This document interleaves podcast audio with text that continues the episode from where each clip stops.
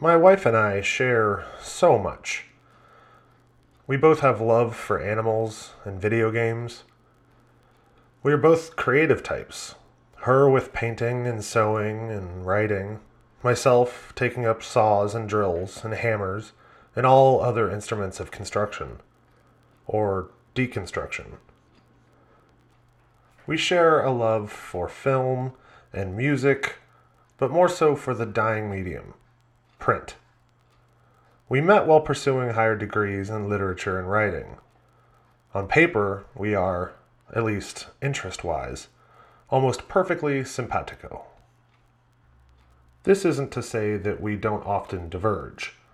While she prefers the log cabin or the craftsman, the Americana type of architecture, I'm obsessed with brutalism. All uniform, steel, and function. She loves colors, mandalas, and patterns, while I'm of the minimalist camp black and white with concrete accents. She doesn't like shrimp. I'd develop iodine poisoning if not properly restrained. Most of the time, she sees the best in humanity. I, however, am constantly looking for the biggest threat in any room, in any situation. But the biggest divergence between the two of us, the one thing that creates polar opposites between us, is noise, or a lack thereof. I am unable to function without a constant stream of sound.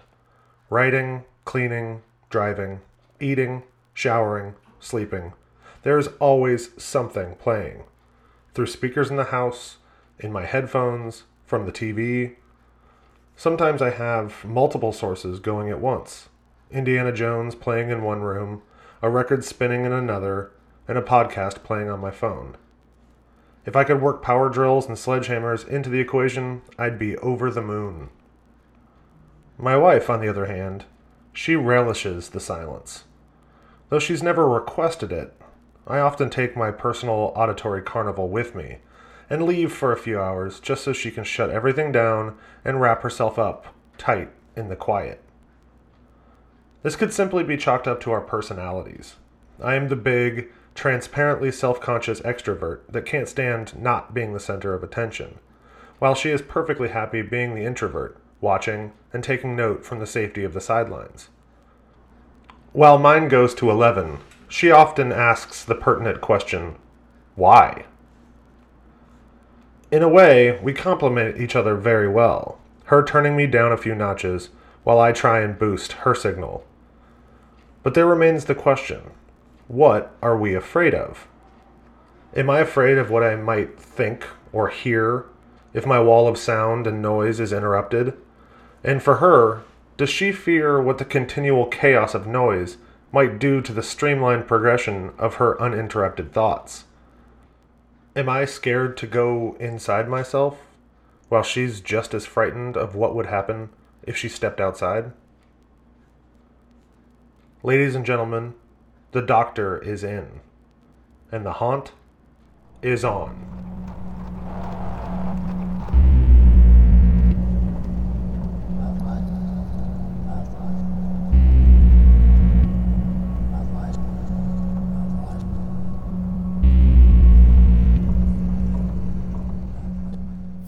Chapter 5 The house kept quiet for the next week. Those living within its walls, however, were not.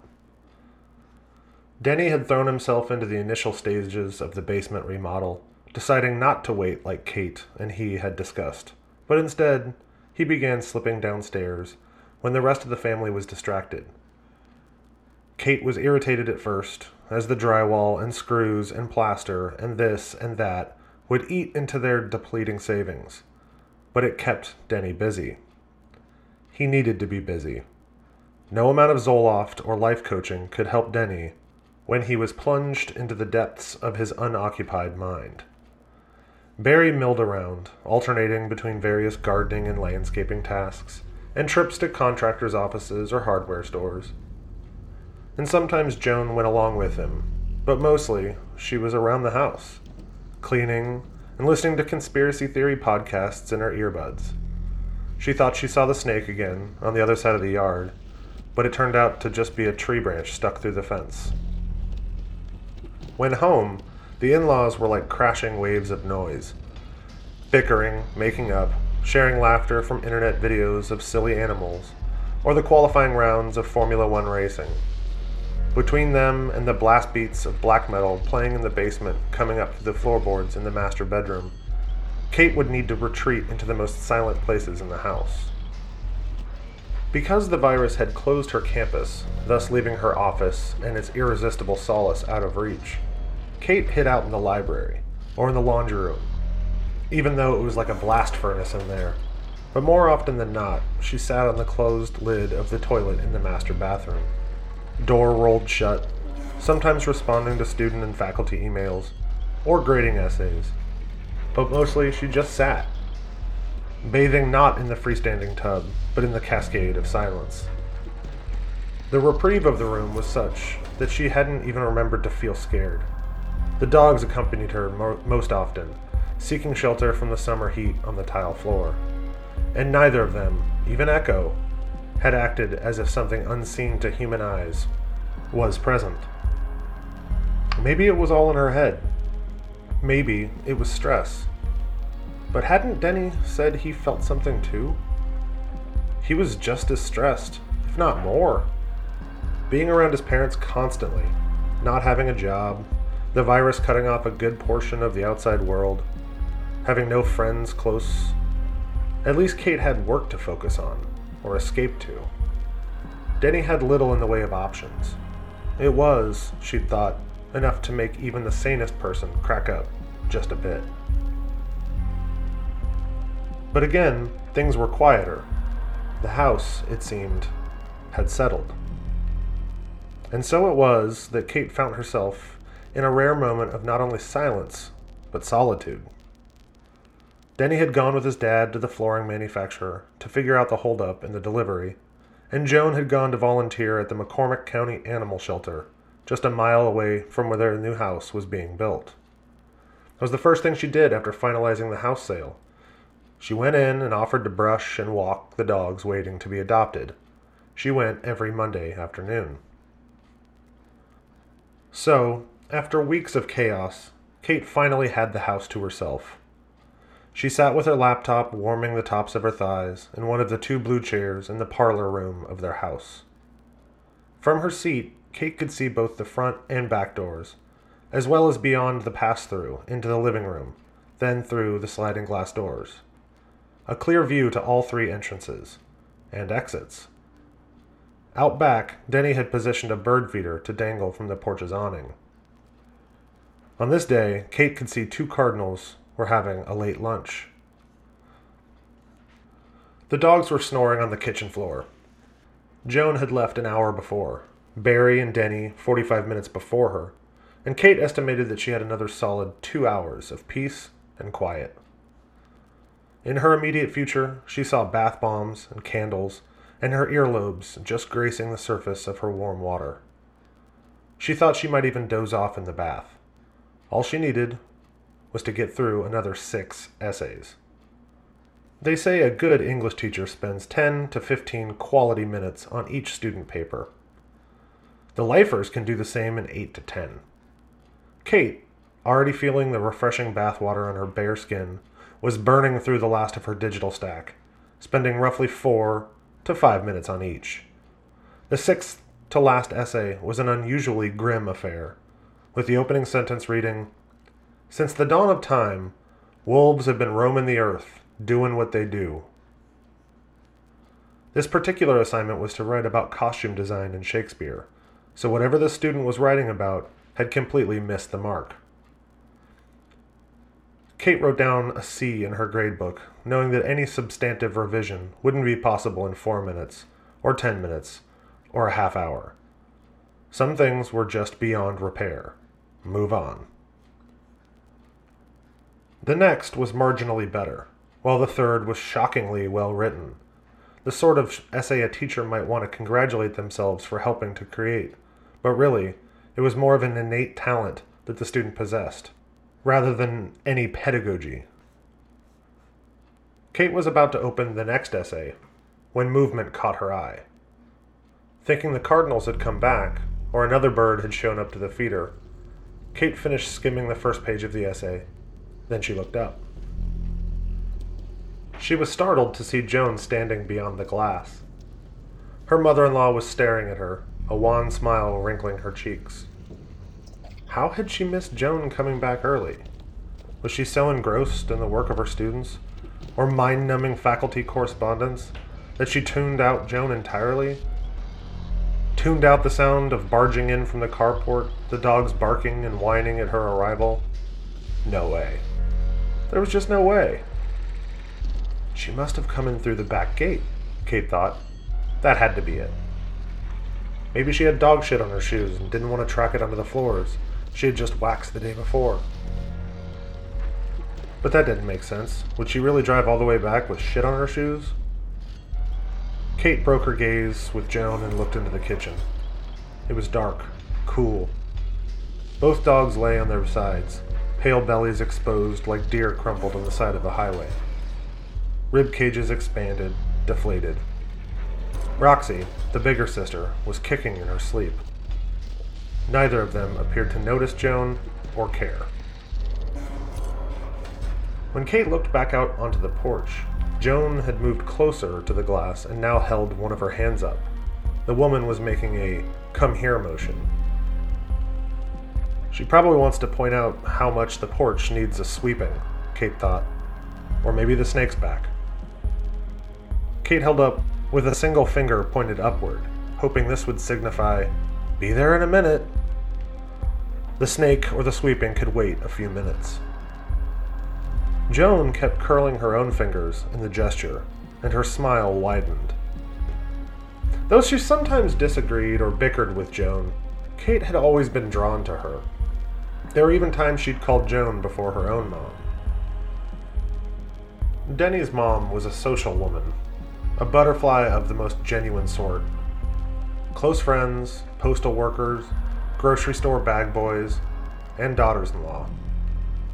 Everyone became her best friend after a few minutes' chat. There were always hugs and back rubs. She volunteered at animal shelters and helped out at her church. While the execution was occasionally off the mark, her intentions were always in the best interest of others. She was the embodiment of what every dreamer believes mothers are made of warmth. Kate herself could often feel sheets of anxiety or anger sliding off with one of Joan's full bodied hugs. The woman laughed with her whole body, forcing everyone around her to follow suit, and her smile was enough to take the edge off, even in photographs. But that afternoon, on the porch, there was nothing comforting in her smile. It was the sort you put on when you taste something awful, but still need to be polite. The sunlight behind Joan felt too bright, too intrusive, as if it were aiming to erode Kate's pupils. Using her gesture, Kate urged the woman to wait again, and forced herself to look back down at the display on her laptop. Through the sunspots in her vision, she managed to make two stock, but still helpful comments on the student essay, mark a grade into her spreadsheet, and then save the file. She only had two papers left. Maybe she could just bang those out while Joan waited, let her smoke one of her menthol cigarillos. Yes, that's what she'd do. Rather than look up, Kate opened the next essay and quickly scanned through it.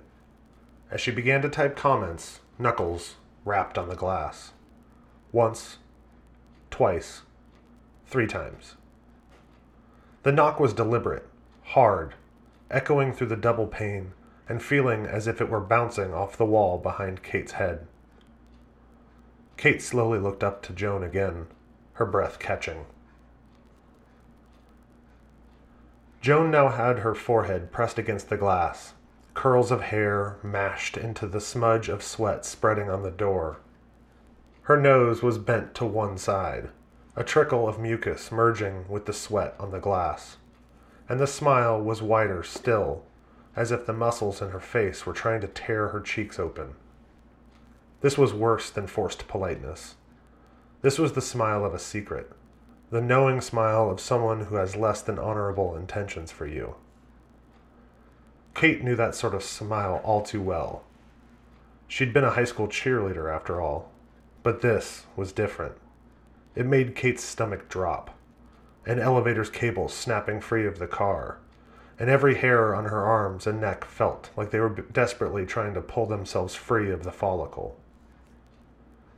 Kate pictured the bathroom. She pictured the dogs staring at something she couldn't see. She pictured them growling.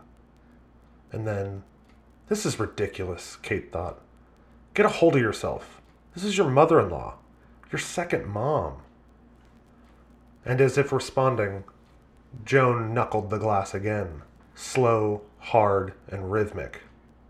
Knock, knock, knock. Another thought, a buried voice, one that their counselor, Jeanette, had referred to as the little girl Kate, said, But what if it isn't? What if it isn't your second mom? Of course it is, Kate said, this time out loud, the sound of her real voice in the silence of the house seeming to somehow soften the tension. Seeing Joan outside had just spooked her. That was all. Kate thought she was alone, and then suddenly she wasn't. But wasn't that how she was always feeling in this house? And now her leisurely bath was out. Instead, she'd be sweeping up the porch. Because her second mom asked her to. Joan pulled her face away from the glass when Kate stood up. Closing her laptop and setting it on the side table, Kate decided to take her sweet damn time to go out there. She stretched and wriggled her toes. Walking through the kitchen, she poured a glass of water from the refrigerator and studied her snoring pets. Some watchdogs you are. Did you even see Grandma out there? Did you hear her knocking? Echo lifted her head to look at Kate, briefly, then dropped back to the tile. Could have been a burglar or a serial killer. And here you both are, sleeping on the job. What if that wasn't Grandma? What if it was someone trying to hurt your mama? Your one and only mother? I bet you'd feel pretty bad, wouldn't you? Neither had a response for her. When Kate got to the living room, she saw, even through the lingering moisture stain in the center of the glass, that Joan was heading down the stairs. She was making the same come here motion over her shoulder. Hold on, woman, Kate muttered, sliding the door open. The heat rushed in. What are you doing back so early? Joan didn't respond, but was already halfway down the stairs. Kate slid the door closed behind her. If the dogs, with their spurts of energy, were to run out right then, they might knock Grandma down the steps. There had already been a few close calls. Joan disappeared into the basement and shut the metal door behind her. Kate stopped halfway. What the hell? A feeling of dread rushed through her. Mixed with the unforgiving glare of the sun, Kate thought her knees might buckle and she'd just crumble down the stairs like she had been worrying Joan would. What if that isn't Joan? The inner adolescent Kate insisted.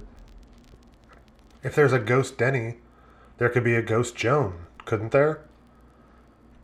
Kate stamped a foot on the wooden step beneath her. Get yourself together. You are a grown ass woman. She was 30 years old, too old to be jumping at shadows. It was the middle of the afternoon, in broad daylight. It must have been a hundred degrees. Kate could feel her thin shirt beginning to cling to her body. She was in an aging section of suburban Georgia, in a backyard with a pool, three bird feeders, and the skeletal frame of a greenhouse. Birds were singing, not screaming at approaching danger. She had a good job in academia, a great job, that promised a long future. She had the respect of her peers and colleagues. She'd written poetry that magazines wanted to publish. People had performed her plays. She was a doctor, for fuck's sake. Horror doesn't happen like this. It needs the night. It requires damp, chill, spiderwebs and dripping water, the loneliness of 3 a.m. It happens to big chested blondes who always take the wrong escape route. Kate was blonde, and while porno companies weren't beating down the door, she felt good about her cup size. Still, horror happens to those women whose only assets are secured to their bodies with wire and fabric, to the men who follow and drool over them. It happens to stupid people, people that ask for it. Horror happens by playing with a Ouija board or calling to Bloody Mary repeatedly in a dark bathroom. Horror is found in abandoned asylums and medieval forests and sprawling, dusty mansions. In overpopulated cities, to vacant people with vacant desires and overpopulated genitalia. Not in the suburbs, and not to English professors. Not to her. Besides, the dogs would sense something. But Echo and Roxy were content to act like rugs on the kitchen floor. So Kate hurried down the rest of the stairs and flung the basement door open wide.